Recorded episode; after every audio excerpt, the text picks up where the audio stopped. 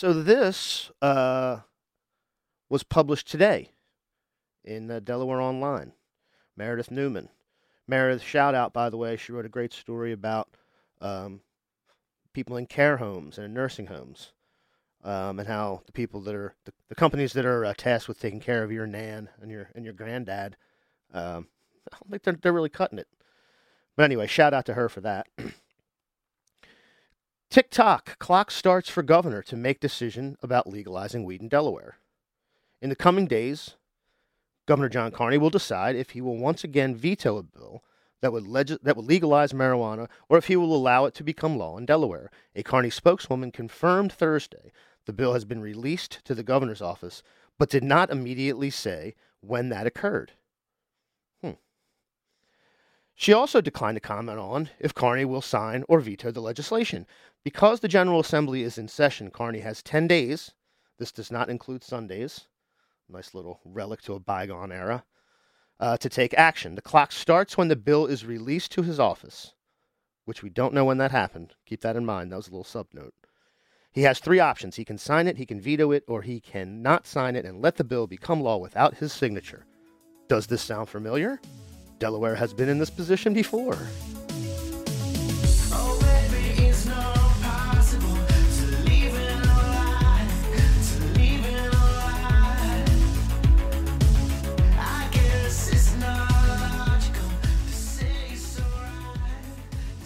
Comrades and friends, hello.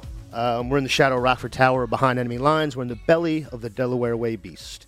Uh, Rob is here, and uh, after that cold open, I'm gonna gonna light this one for John.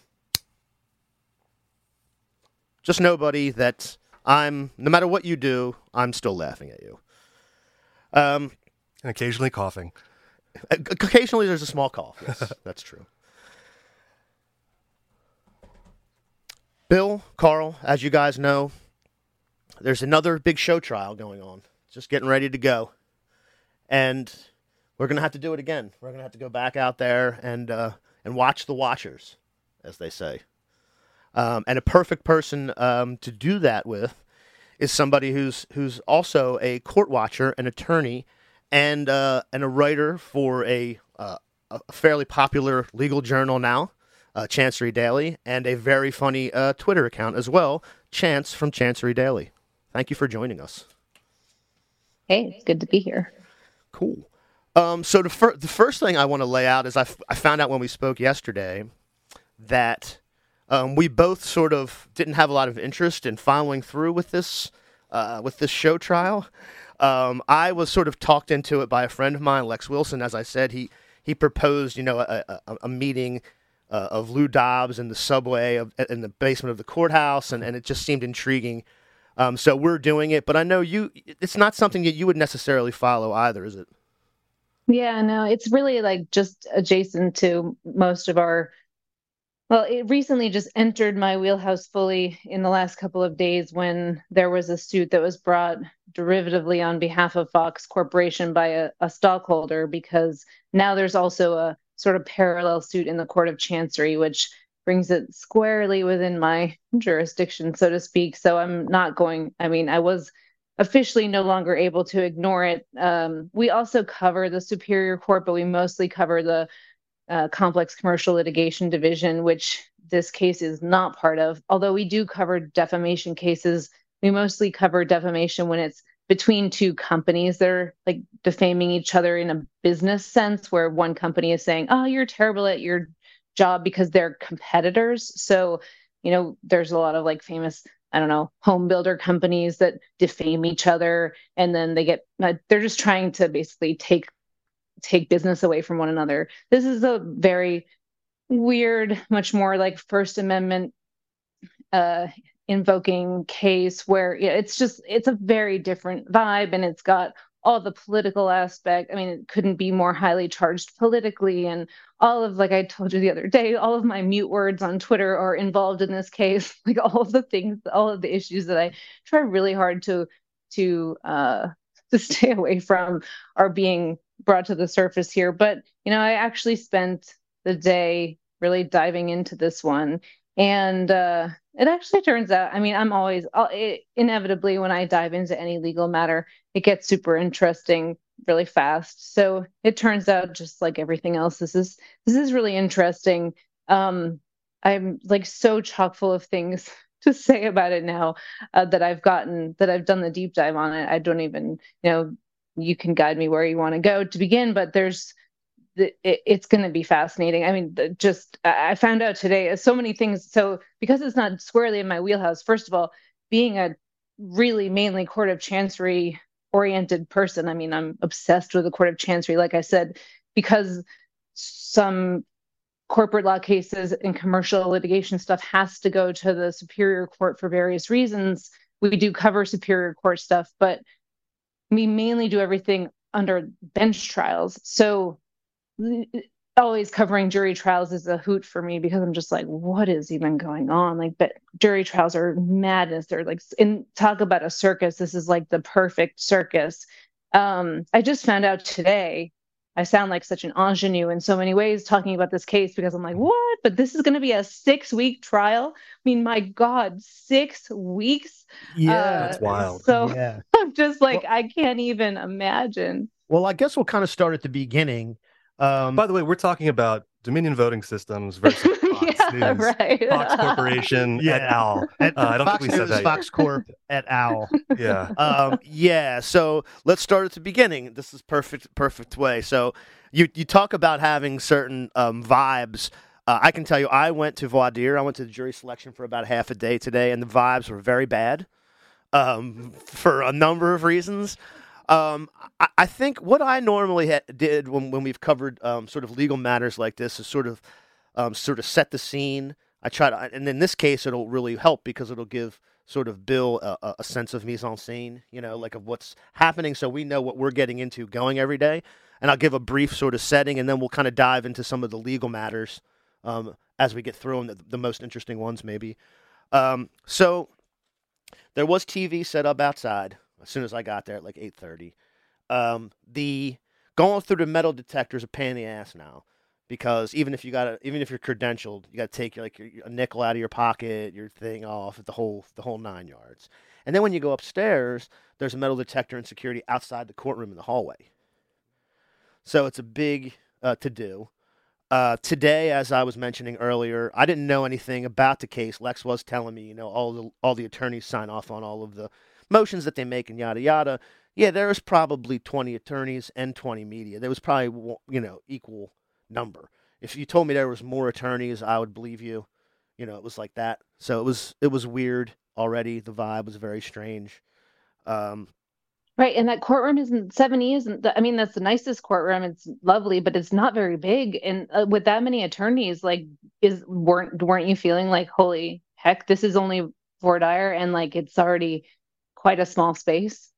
Well, yeah. I mean, it's hard. It's hard to say. So I we covered the the Kathy McGuiness trial in Dover, right, tiny, right, tiny, tiny courtroom. Right. Well, that, we, that's we were, fair. We were, bigger, we bigger than that. we were packed. We were packed in there. Uh, now yeah, we did have the well. sentencing in a big courtroom. We did this, this, this, uh, and then I just covered uh, for a day and a half with Lex the trial of the the cop who changed the barrel of his gun and all that. But that was in a, like a medium sized courtroom, but there was nobody there. It was just Lex and me, basically. Um, this one, this courtroom is is pretty big, but it was probably half full just today with attorneys and press. Yeah, and I don't really think that like I don't think even a fraction of the press were there today. I don't think anyone like I, I think I think so few of the people that are coming from the national press were there today. Yeah, I mean, it, it definitely had a feel for like this is like a little warm up. Like I know like Sean O'Sullivan was coordinating and, and, and doing this thing, doing what he does. And it, yeah, it just seemed like a it seemed like a warm up. Um, the only other thing I'll say about the scene uh, publicly is that Carl Baker is, is there covering for uh, uh, for NPR and, and with Folk and Flick, and he's the one who's there. And his thing was so once once they got the first pool of jurors, and the judge went down with the attorneys to start going through the first pool. You're just sitting in the courtroom with like two thirds of the attorneys and all the press just milling around. And so Carl Baker, every time somebody would walk in, would just whisper to somebody, Did you hear about the settlement? They'd be like, "What in this case? Settlement?" And so every time he would do this joke, he did it like four times. He would just be like, "Hey, did you hear about the settlement?" And people would like look around. What? What does he? What does he know? You know, it was it was great. So when I walked out, I I did it to him when we walked out, and everybody whipped their head around. Um, so that was that was well done by Kay Baker. Thank you. Yeah, so it sounds like, and I think this is out now. It does sound like they're getting through the jury pools rather quickly. I, I was there for the first one, and they had maybe two thirds of the people um, say that they potentially knew whatever the question was in voir dire, but they were very confident. He, they were immediately the court was immediately confident that it was going to be a quick. That it seemed like the, the two days was going to be not necessary. So that was the only thing. Yeah, I they're done. They're totally done. And they're not even reconvening tomorrow.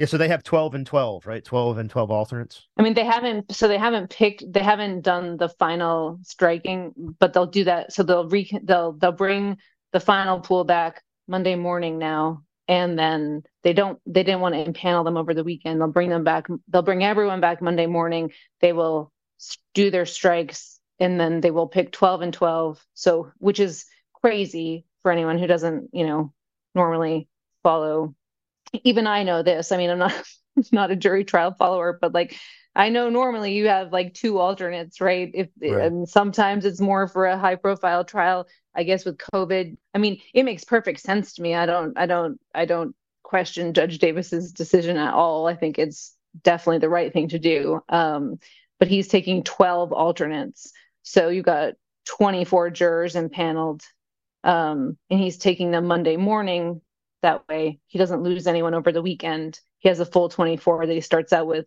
on Monday morning, and then they go straight into opening arguments. Yeah. So before um, before we get to some of the finer points and some of the things that have come up, I think Bill, do you want to give? You gave a really good like three minute version of this case, just basically saying you know Fox News got caught up in this story uh, that they were telling that now you know, Dominion is going to try to make the case that they're they were they have they were harmed by this stuff that they knew wasn't true about their voting machines that they were perpetuating on on Fox News. Um, uh, before we get into, it, I mean, is that that for the layperson is probably a good way to, to describe it? Yeah, yeah, and I, I may editorialize just a tiny bit here too, but and Chance, feel free to jump in if I misstate anything. But um, you know, I think this Dominion Fox case is interesting because it is a, like you said, it's a rather unique defamation matter. Um, you know, you may see two competitors maybe be in a, in a dispute like this where one competitor has said something defamatory about someone else. It would, you know, it would affect their bottom line. Here, it's Dominion pleading that the the criticisms that they received from Fox over and over again after the steal uh, in 2020 um, they contributed to to Dominion's uh, likelihood of you know securing additional voter voting machine contracts throughout the country. Um, and I guess we're at a point now as well where in preliminary motions, uh, Judge Davis has already determined, you know, he's he's ruled on a pretty crucial uh, element of defamation here, which is the falsity of the statements uh, at issue. Um, so I believe that's information that's like not going to reach the jury. Chance, is it fair to assume that like that is just a foregone conclusion, and the way that the the jury trial will proceed is that we're going to go to the intent behind Fox News's publication. It's that the malice standard yeah. that's at issue here, right? It's pretty that, fascinating. Yeah, that's that's fair. I mean, there's a couple of elements that are so there's a couple of things that are going to the jury, but falsity is not one of them.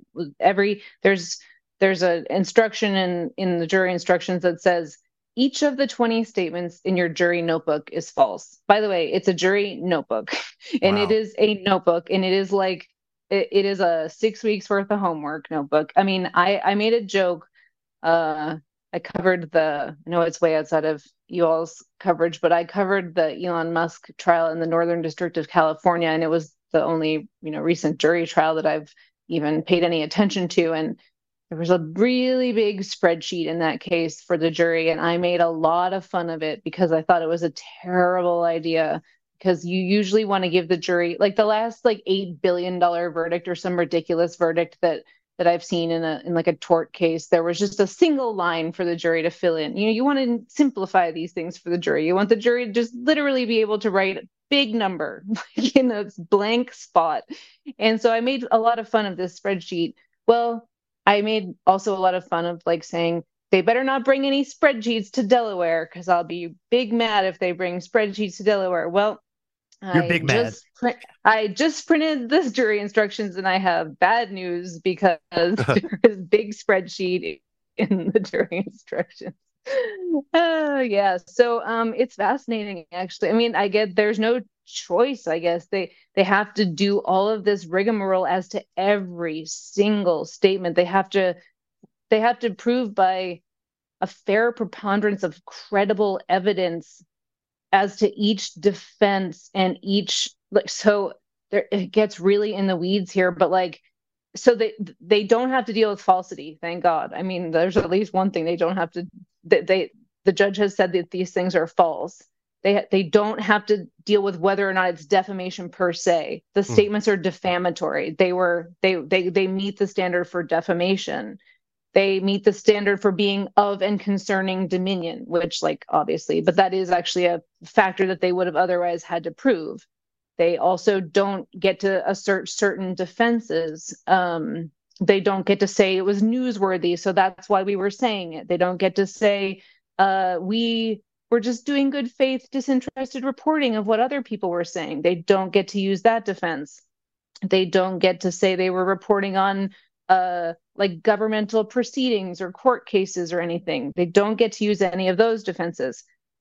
However, they do have to decide the issue of quote actual malice, which is the absolute worst legal term that was ever coined because it means absolutely nothing like what any human person would ever think those two words means. I don't know. It's pretty uh, straightforward to me. Knowingly or with reckless disregard of abundant evidence of the truth. Come on, come on. Slash slash S slash S. Yeah.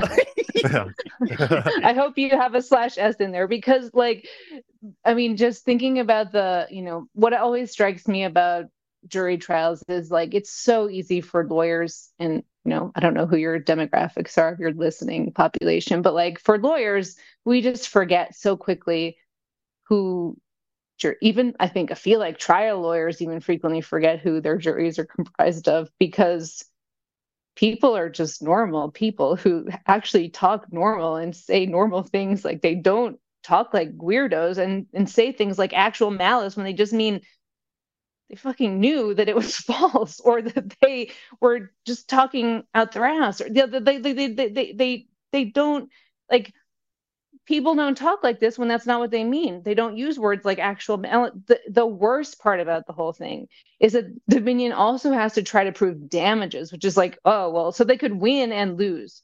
This case has so many parallels with the elon musk case in northern district of california. It's really kind of tweaking me out. But they could win on liability and effectively lose on damages. They could basically get nominal damages here.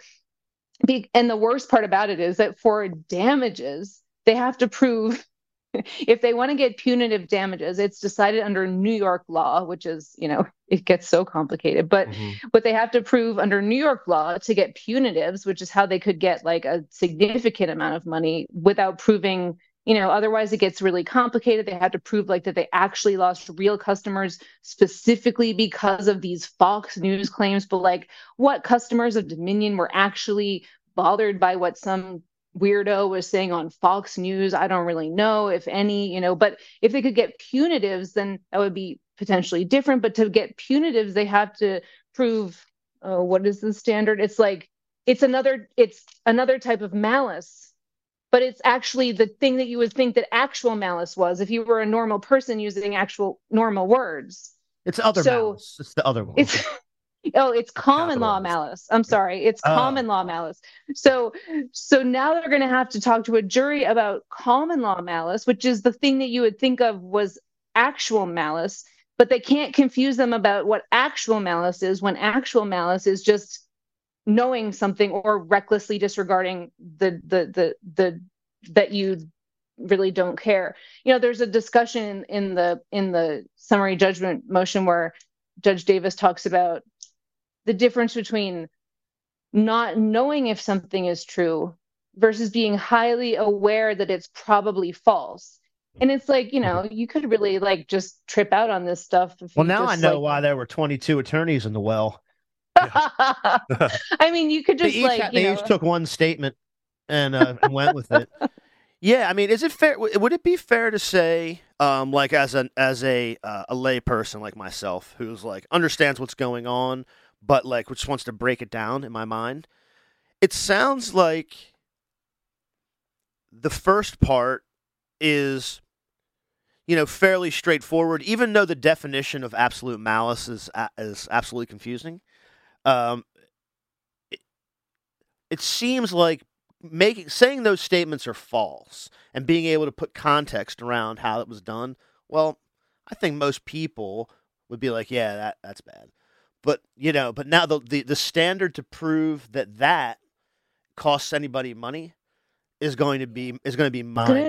Going to be super hard. And you know what? It's I think I mean like any jury trial, it's really going to come down to how good the lawyers are and how good they are in front of the jury and like how effective they are. Just reducing this to a simple one or two effective points like basically mm, so here's the other weird thing which is totally like it, it goes to this whole like truthiness post-truth whatever world that we live in now which is there's also this defense in it's not an not officially a defense in a legal sense but there's a way to, what one of if we have to prove actual malice which which one of the prongs of actual malice would be just that you knew it was false um y- the person who said the thing like Jeanine Pirro has to you have to prove that Jeanine Pirro actually knew it was false or that she recklessly disregarded the truth of the thing well jeanine Pirro will get on the stand and talk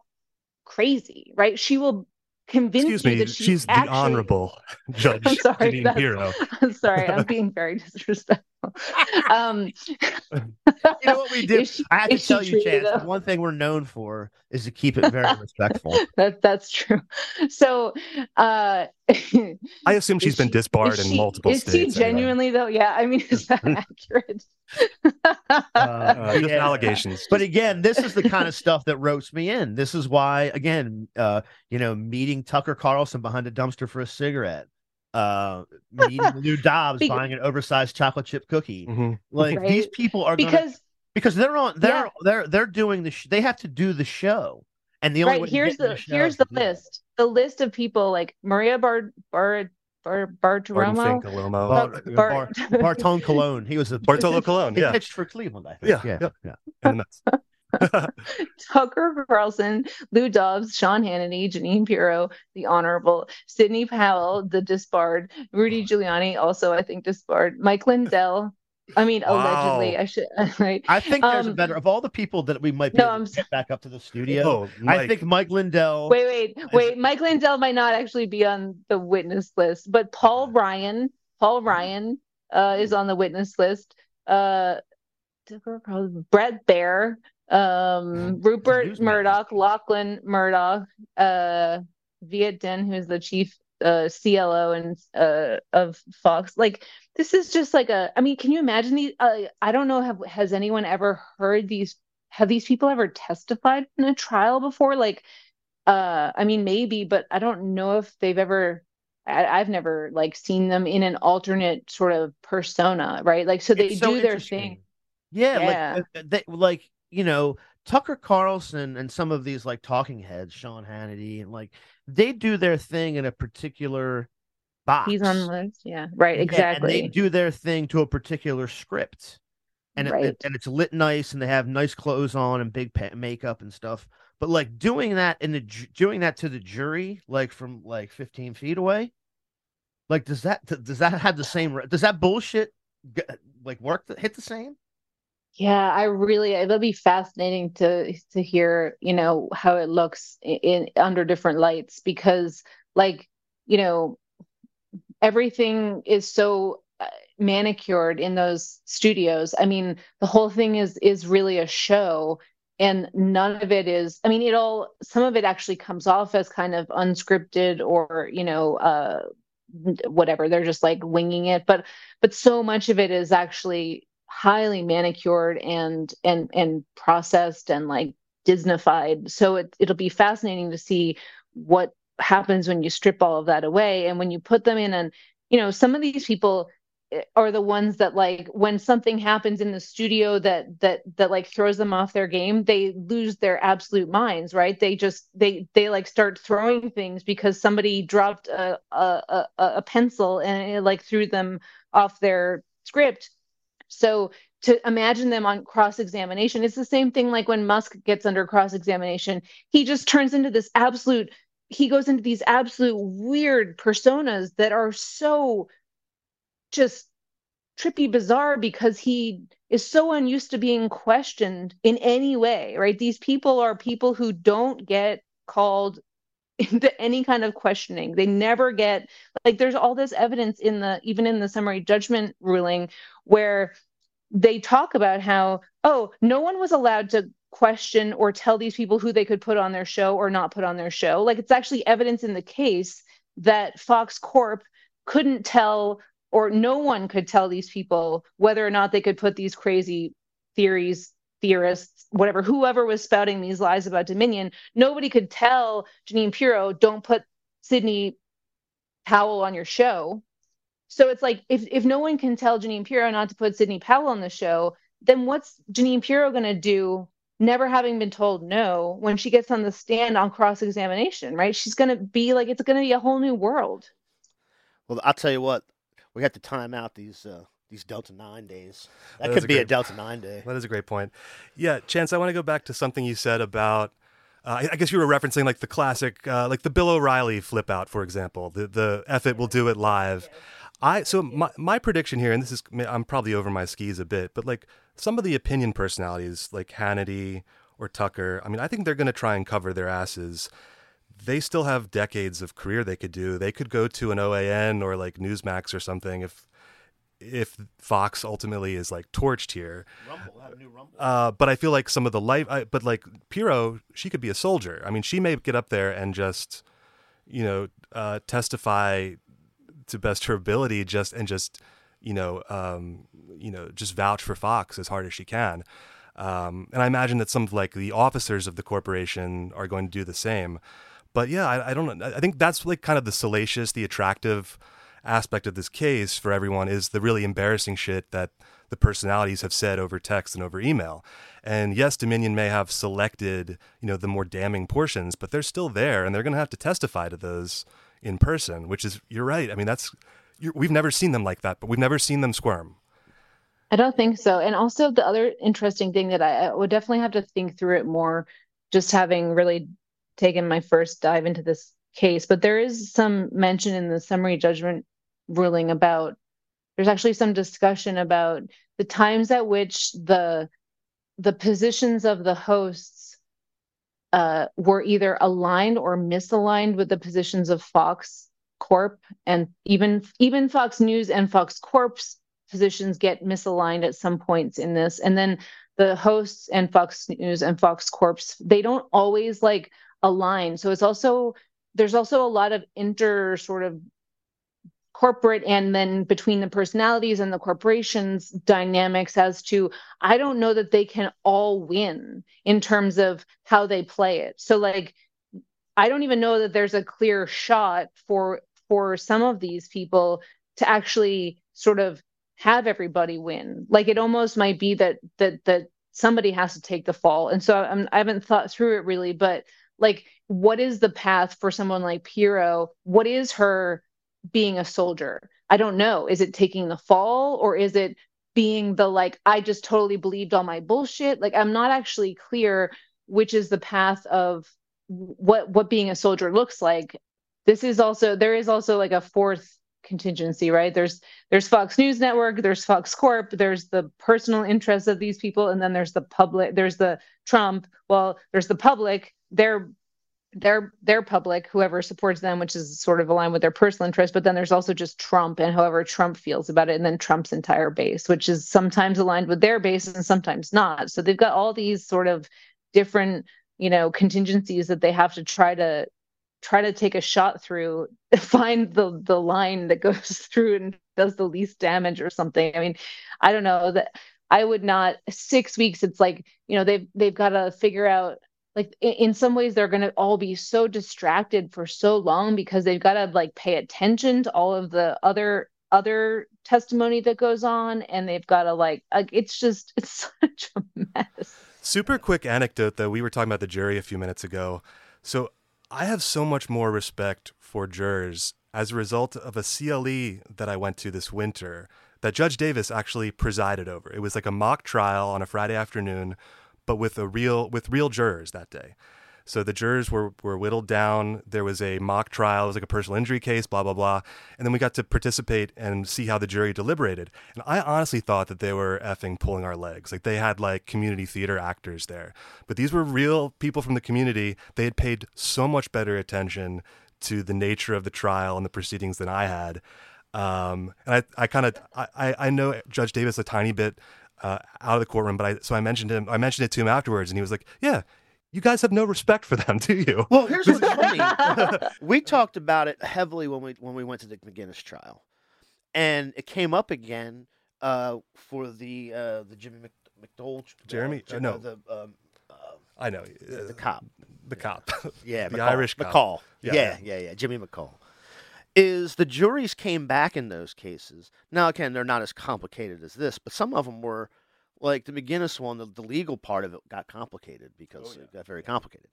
But they come back and they split the verdict.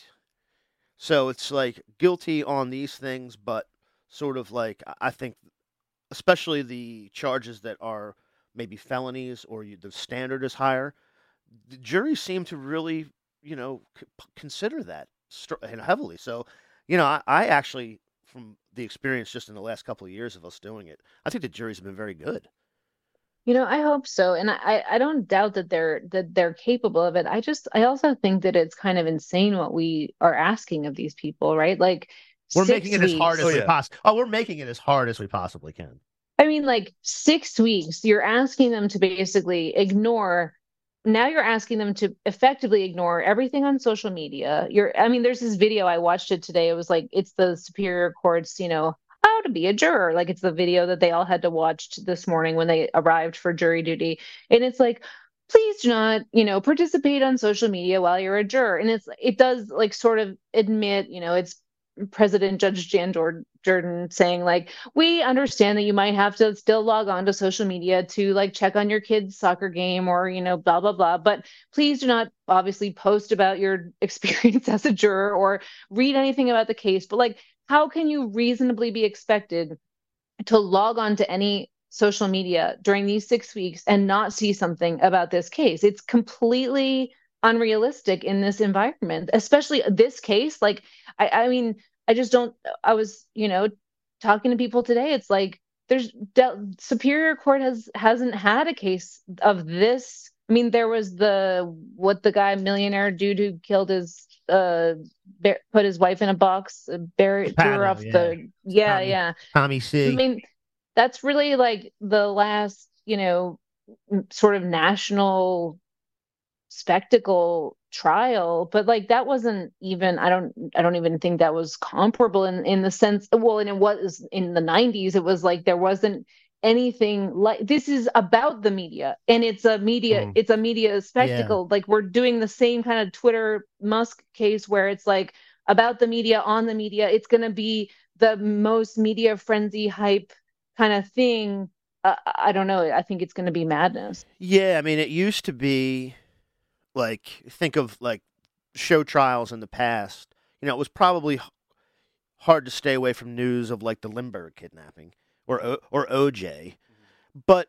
but the way that you got your news and the way that you lived your life, you you kind of could a little bit, or you more reasonably could try. Don't pick up the newspaper or like yeah, know, like here it's you like don't the, turn on the, the news. same thing. The same thing we use to like just communicate with each other. Uh, on a thing that's really about that. Right. Don't look at any of that. Okay, I've got the per- I've got the perfect solution. The, jur- the jurors when they're impaneled you can only use the Internet Wayback Machine, archive.org, from like articles from 2015 and earlier. Problem solved. Also, my, my idea uh, for all the jurors who make it the full six weeks, they should be awarded like a timeshare at the Delaware beaches. or something like free Southwest airline travel for life. A Like- Velo, free of Velo tickets. 'cause Free Velo. Oh, that, They should perfect. tickets to Florida be once beautiful. a year uh, for 20 years. Cross promotion. Yeah. I mean, it's like, you know, they just we don't we don't really compensate them sufficiently in any meaningful way. No. We ask them to, you know, basically take a time out from their lives and eh, you know, it's it is it, it it's such a meaningful part of what's required of, for the justice to be had and and we we don't make it really like you have to do it because you want you you have to to be a good juror you have to just somehow want to be a good juror because you're that kind of a person or because you get interested in the case. But like we are not compensating people in any real way for the all of the sacrifices that it requires. And i just I don't I don't think that's fair, and, especially in a case like this. I mean, God, the sacrifices that these people are going to have to make just being away from your job for six weeks, even if you get compensated or even if your job continues to pay you, that's a, that's a huge burden on people. And then i i I don't know, it's just it's a lot. Yeah, for sure. I mean, and, it, and it's no surprise that with most of our um, our our civic uh, duties, uh, we fall terribly short once again.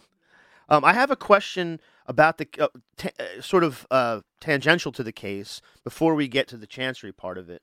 Um, I don't know how much you guys know about it, but so th- there was a, a Venezuelan man, uh, Majid Khalid Khalil, I think his name is. He was like a business that had, somehow had business um, that got caught up in this sort of story with the Dominion voting machines and Hugo Chavez and like the whole QAnon part of it. And this this gentleman won did win a settlement over that. I guess over that defamation.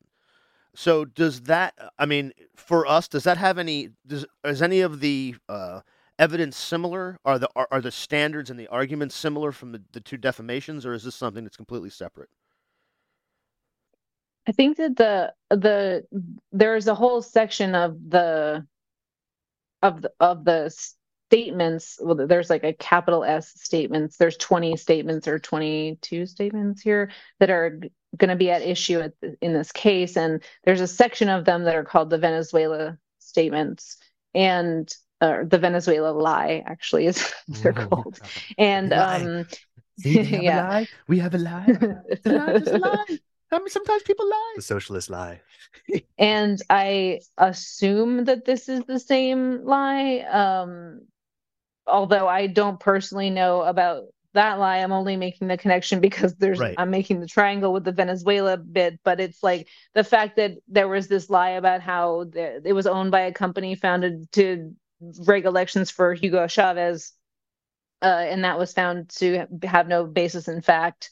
Um, that is one of the things that was found already as a matter of law by Judge Davis to be false. So, um, in that sense, it's not like necessarily he already has determined that these statements were false. So it's sort of not necessarily it's already been disposed of as an issue, but it, I think it's Yeah. So inherent inherent in the fact. assumption inherent in the assumption that these capital S statements are false was how Right. this this sort of Venezuela connection won this won the settlement. That makes sense. yeah. Oh, so I do have uh, one more question before we get to um, the the suit in Chancery Court, uh, because you you mentioned it to me yesterday, and I think it's important to note, and it's just about sort of how the trial is going to run. There's a political aspect to it, but there's also a media aspect to it, because I I knew that I was going today. So I was trying to get up to speed on just some of the ancillary, some of the settlements and some of the rulings on the motions and all of this. And the latest story was that Judge Davis made this ruling about uh, mentioning the January 6th uh, riot at the Capitol, right? But the language that was used in the in the news reports made it sound like if you say January 6th, if you allude to this incident as a riot or a pro- whatever, that that's going to be sort of not allowed. But that's not actually. You, you had some comment about that, and I think it's important to, to sort of ex- explain it if you could the way you explained it to me. I, I, you know, the unfortunate thing is that I don't actually have a copy of the transcript from the hearing, and I, I, I, I want one, and I don't have it yet. Um, but and I, so this is this is going to be the constant problem. Well, it hopefully won't be so constant if I can, you know, listen in to what's actually happening. But with some of the pretrial rulings, all we really got were like some sort of lay reporters' interpretation of the rulings. And a lot of times, I mean, the fact is just that the lay reporters don't understand the nuances of what's happening when the judge is making rulings on on issues. And so they kind of summarize them with a really broad brush. And it's like well not quite. Now i i read a summary that seemed more faithful to what i think judge davis actually said which was i'm not going to let you make this trial about whether the statements caused the january 6th riots and he basically said, you know, we're not going to let this devolve into some trial about January 6th in the sense that you can't like turn this into, oh my God, the statements made this happen. Right. Mm. Um, that seems very different than some of the headlines I saw that were like Judge bars mention of January 6th riots, which like I don't think that's what he said. Now, I frankly I, I can't say for sure because I have not seen the official transcript of the words that came out of his mouth. But the more nuanced take that I saw on it absolutely made it sound like he did not say what people were saying that he said. So we get a lot of games of telephone going on from some of these uh, news reports. But I think what happened is that he basically said, look, I'm not going to let you turn this into a circus about whether or not, you know, you're not going to be able to imply that Fox made January 6th happen. Like he's not going to allow implications like that. And so yeah, it's like it's like you can't the idea that these false we're looking at these statements as to the the way they defamed Dominion or exactly. the way that Dominion lost uh money. We're, exactly. And we can we we're, we do not have to pretend that January 6th didn't happen but has right. no we, we can't you know it's not a piece of evidence you're going to keep going back to and say they also did like this. what is the relevance right if it if it's yeah. somehow if, if january 6th is is relevant to the statements or if it's relevant to the claims at issue here then of course it's not like you can't say the words january 6th if it's like relevant to the issues in the case but you can't just use it as some just like ephemeral kind of concept just to slander Fox because you think it's going to help you with the jury or something, which is fair enough. I mean, it's like yeah. this is not an issue in the case. You know, however shitty it might have been, that that that might have sort of helped, you know, whatever been in the air or something. It's not relevant here. So I think that was what he was saying. You know, the thing about Judge Davis, I think in general, is that he's he's incredibly careful. He, you know, you can see it in this ruling on summary judgment. He like went painstakingly through the issues. He basically took the parties' briefs and he reorganized all of their issues in a way that he thought was more comprehensive and coherent. He which requires sort of intellectually reparsing all of the concepts like in a way that is exhausting for a judge and his clerks to do. Like it's so much easier just to take the way that the parties present the issues to you and kind of be like, yes or no, I agree with this or I don't. Instead, he reframed everything under his own rubric because he wanted to be so incredibly laboriously clear about what was what and what wasn't what. And he spent just, I mean, he didn't have much time to do it, but he spent all the available time just painstakingly going through it. So, you know, I think that his, his, his mo is to be very thorough and um, he's not flashy but he is very uh like uh, sort of i don't know authoritative isn't the right word. He's not i don't think like he's not a boisterous person but he's very uh he's uh when he says something that's what goes. Like when he said he was mad the other day that's like the worst thing you ever want judge davis to say yeah. to you, like because he, yeah, he does not pretty, like. He seemed pretty he chill. Not... Like I said, that was the first time I've seen him on the bench, obviously.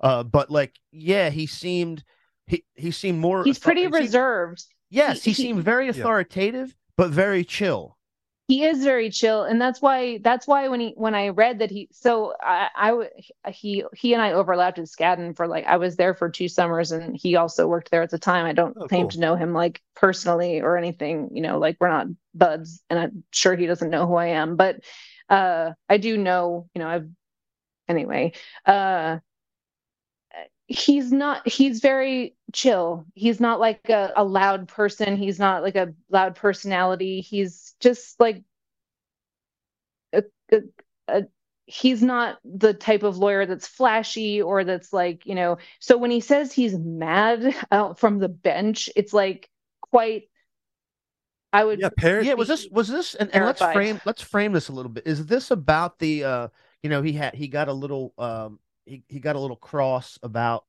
uh I guess some of the evidence that wasn't being properly it was uh, yeah, I guess presented to the court. It was like was Rupert Murdoch a, a, corporate agent, whatever that you know, whatever the definition of that is. There was some yeah. question, but they they had the information on that and just they kind of slow pedaled it. Is, is this what we're yeah. talking? I know there was a couple things that yeah. came out yesterday. It's about it's about who's a corporate officer of what comp of what of of Fox News of what Corp, entity or, or Fox Corp and Fox News Network. And I, I think you. you know I was looking back at the the briefing and I actually think that it goes to it's actually I think I, I, haven't, like I said, I'm just diving into this now, but I think that it's actually really relevant to some of the legal issues because of how.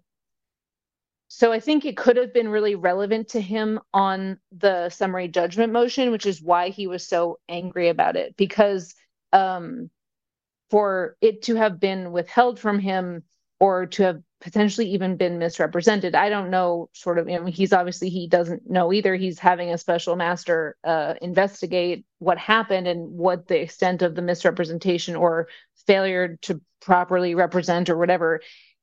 It's it's not clear. There's no reason why it shouldn't have been I, I don't even understand why it wasn't like fully pressed on by Dominion. Like I I don't even I don't I don't get what's going on. It seems like a such a simple thing that either Fox just fully obfuscated or uh, yeah, I don't know. It's like it's this is something that's so basic, right? Like who are the officers of your company? Like I don't know. This should not be something that the day before trial starts we're like, oh, by the way, Rupert Murdoch is an officer of the. Yeah, cue, we cue forgot. The, oh. Cue the Succession theme again. right, exactly. Um, yeah. So before before we maybe have a little freewheeling and, and talk about some stuff at the end, I do want to give a little bit of time to the Chancery Court aspect. You are you you are to the Chancery Daily. Your chance of the Chancery Daily.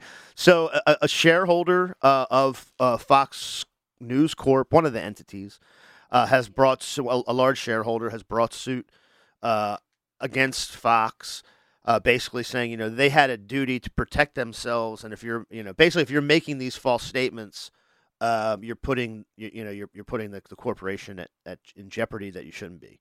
Um, yeah. Do you want to talk about that a little bit and and and what uh, sort of uh, these cases probably run fairly close to parallel. It's just um, there's a different same evidence, uh, different standard. Yeah, it's an interesting case because you know these the the type of case that this is in Chancery is actually a sort of new-ish. It's kind of a novel. I mean, it's a breach of fiduciary duty case, which is old as the hills, but um, this kind of claim is actually kind of a developing area of case law. There was a recent um, decision in the McDonald's case about the sort of after the Me Too movement when McDonald's uh, corporation had just like like literally their like chief people officer was sexually harassing a bunch of people um like and they were having uh, I, I didn't actually hear about it. I guess I was busy, I don't know, working or something, but like they were having like walkouts in a bunch of actually at McDonald's restaurants and for like a family friendly restaurant. It wasn't great to be having sexual harassment, you know, protests and stuff at all the the the restaurants where the kids were like trying to play in the playgrounds and stuff. Um, so the chief people officer is out harassing the peoples and allegedly and um, anyway they brought a an, an basically a claim that the company failed to you know properly put in well it, it's a, it's a bit complicated but basically they failed to fulfill their fiduciary duties and and make sure that that these things didn't happen and is it is the question it, then come down to do they have to prove like some sort of reputational like this this action right you know put put money at risk you know, there there's some. I, am sure that there's a there's another great term of uh, a phrase that there was like the the uh, in the other case, but I mean that's really what we're looking at. Is he there has to there, obviously yeah. this, pers- this it's person a really good point. Some, wants some redress just because you know the stock price went down because right. of this scandal or whatever you want to well, say. Well, so, yeah. it's a it's a really good point that you hone in on because that's it is the big question is like where is the harm to the corporation because actually I don't I don't we that's the that's the question that everyone's sort of asking in this looking at this complaint it's like well I'm not sure that there was a clear stock price. The the the harm that is alleged here is is mainly that there was reputational harm to Fox.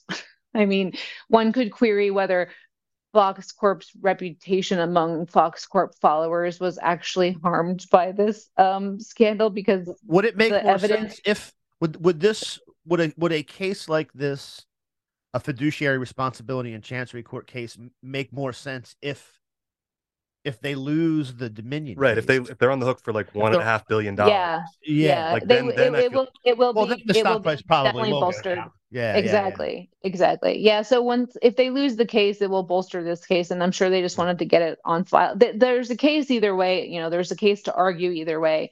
But if they lose and they have to pay a huge settlement, then the the the case for damages will will certainly be bolstered. Um, but there's a like i say there's there's various arguments that they'll be able to make and this case will be going on for as long as this other case. They may even stay this case uh, pending the outcome. If this case you know if there's a mistrial or something if this if this case doesn't resolve itself if the if the main case in superior court doesn't resolve itself immediately you know we'll see what happens. But this fiduciary duty case will take a while to to wind its way through the court of chancery. So yeah it, it, it definitely will be impacted one way or the other. Um, but it doesn't necessarily need for there to be a big judgment against uh, fox corp but it would certainly not hurt if they had to pay a $2 billion you know damages award. That would make it, it would be hard to it would be hard to ignore that kind of headline.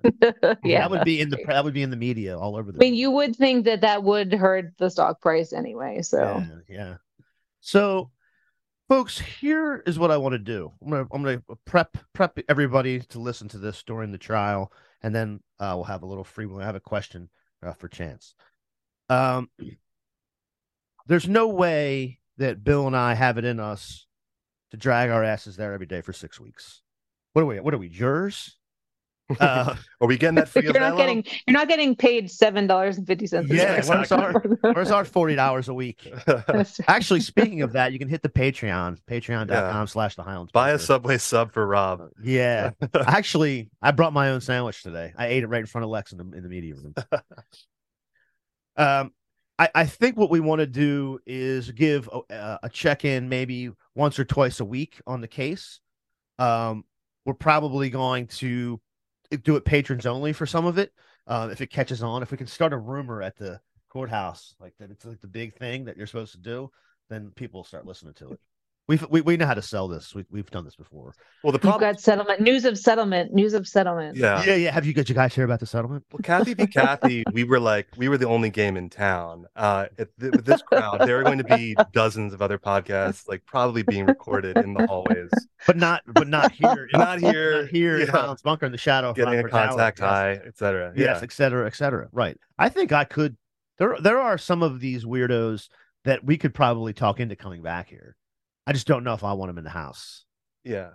I, I like this idea. Just maybe check in once or twice, a couple times, you know, every couple, every week. Yeah. Um, I mean, well, also like you'll, you know, I'll, I'll be trying to keep an eye on the, it, it it's going to be hard, but it, presumably either in court, I don't, I don't know how they're going to do. Like they did a really good job in the Northern District of California case of having them mic'd up when they went to do their uh, bench conferences. I, I hope that they do a good job with that here, but either when they do their bench conferences or presuming that they actually file things properly in the docket you know we should have a pretty good idea of what the witness lists are like on a day-to-day basis or at least a couple days in advance. So you'll know like who's going to be going when in terms of witness orders well, so like it'll be useful scoop. to know. Big scoop out of bloomberg two unnamed sources. Mm, Rupert Murdoch is up number two. So we Mm, can that doesn't surprise me. we can look at it uh from either like Monday afternoon, Tuesday morning for root for that Well, who's number one then? that mad Aussie, the, the Thunder from down under. What I don't know. The opener is Mike Lindell, just Oh. doing doing, like, doing a tight a tight fifteen uh, with the pillow. with a pillow. Judge Davis will be like, Mr. Mr. Lindell, you have to put the pillow. No, wait. No props. The pillow, the pillow is up first, and then Yeah. it's Rupert, and then it's Mike. Yeah, you have to, Mr. Lindell, you have to leave the pillow behind the bar. Mr. Lindell, also, why do you keep going to the bathroom and coming back? Bathroom, coming back, bathroom. Bailiff, you have to come through. The, you have to go through the uh, the, the, Yeah. the thing every time. The two bailiffs are there with the with the metal I, detector. I just wanted to be serious for one sec, though. Like, for as much of a spectacle and a circus as this is, you know, Chance said something a few minutes ago that, like, this really could revolutionize, like, how defamation is defined in the United States. And this will be years in the future. But, you know, New York Times v. Sullivan is, is the major case here uh, for the mid 60s. It's been, I think, generally perceived as press friendly. And we'll see here. I mean, this is the kind of case that Dominion could win on the merits, but again, be not like receive a dollar, you know, that nominal nominal damages. And it's just really interesting to think about uh, what, you know, how the contours of of uh, libel law are going to change. So, and we'll Yeah, be, be right the- there for it. We'll be right there to The- tell you how the people yeah. are reacting to the libel laws. Awesome. So, last question. Go around the room. Have are you familiar with Hal Weitzman's book uh, about uh, the corporate state and the Chancery Court? What's the matter with Delaware? What's the matter with Delaware? By Hal Weitzman of the University of Chicago. yeah, yeah, I am. What are, what are your feelings about it? Give us your true feelings, because Hal's a, Hal's a, a friend of show, and um, I I like the guy. Um, I know a lot of people sort of in your orbit are probably have feelings, like have if they feel a certain way about it, and um, you don't have to speak for them, but I thought you might be one of those people. Do you know the truth of the matter? I don't. I have. I haven't read it. Oh, that's fair. You're, from- you're, so you're you're reacting to the reaction to it, which is perfect.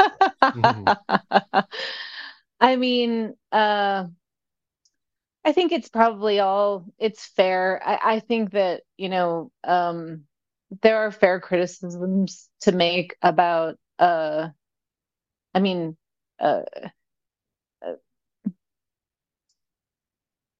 there are fair criticisms to make about, I think, all systems. And uh, I, I don't think any system is perfect. However, I think that particularly, when was that book written? Uh, last year, Yeah. last year. Yeah, I think it was probably like written, you know, obviously like a couple years previous to that. And I, Oh yeah, I- it was released last year because he. right. Yeah, it was it was written the two years prior. I think it had Right. a break during COVID, and then it was released after COVID. Yeah.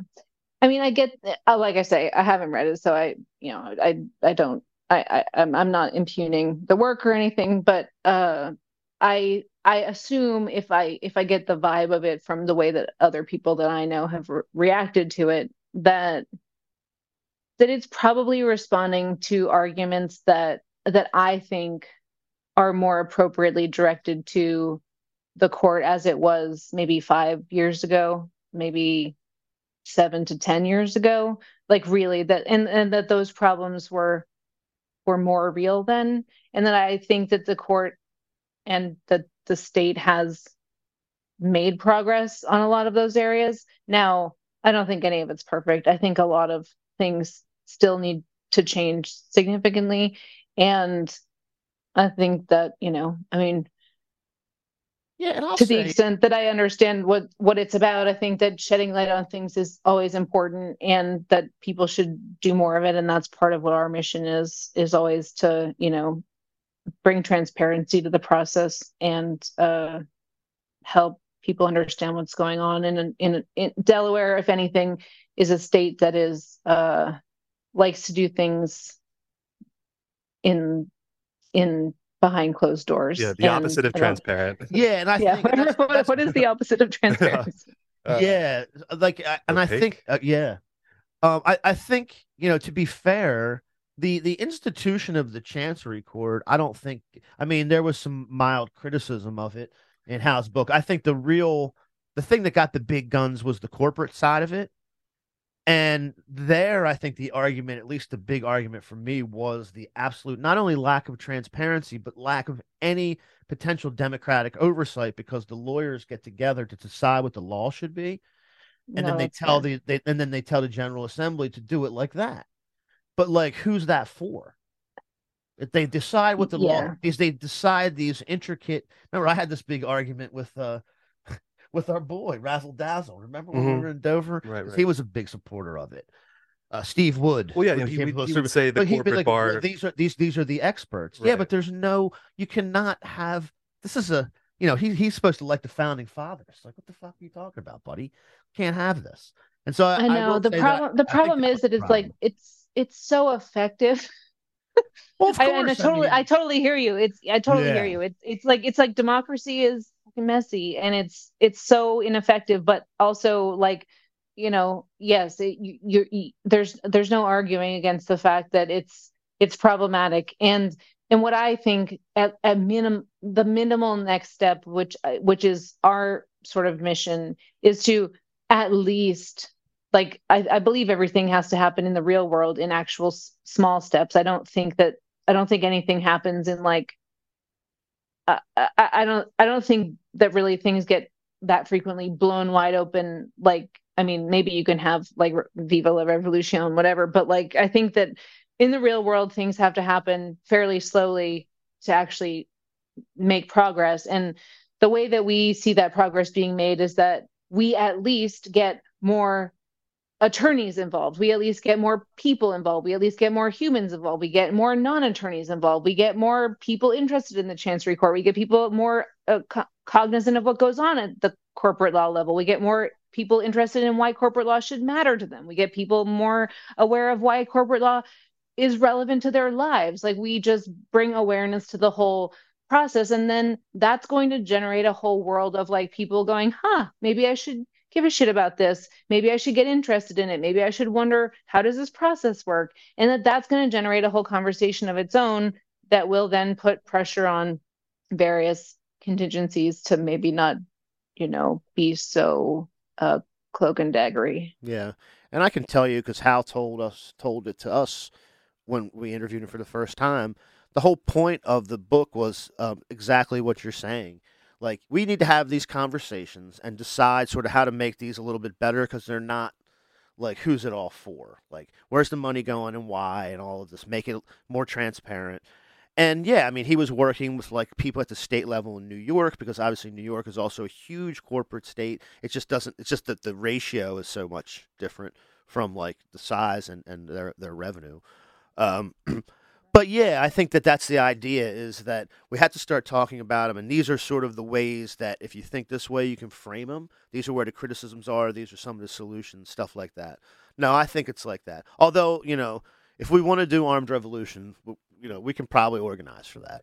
But I, I think for now, I think for now we'll I think for now we'll we'll, we'll stick with Hal Weitzman's ideas. Chance, thank you so much uh, for doing this, and again, we'll be in touch through this whole mess so that somebody, basically, as Bill said, can can just check us and make sure we're not Awesome. disseminating bad information.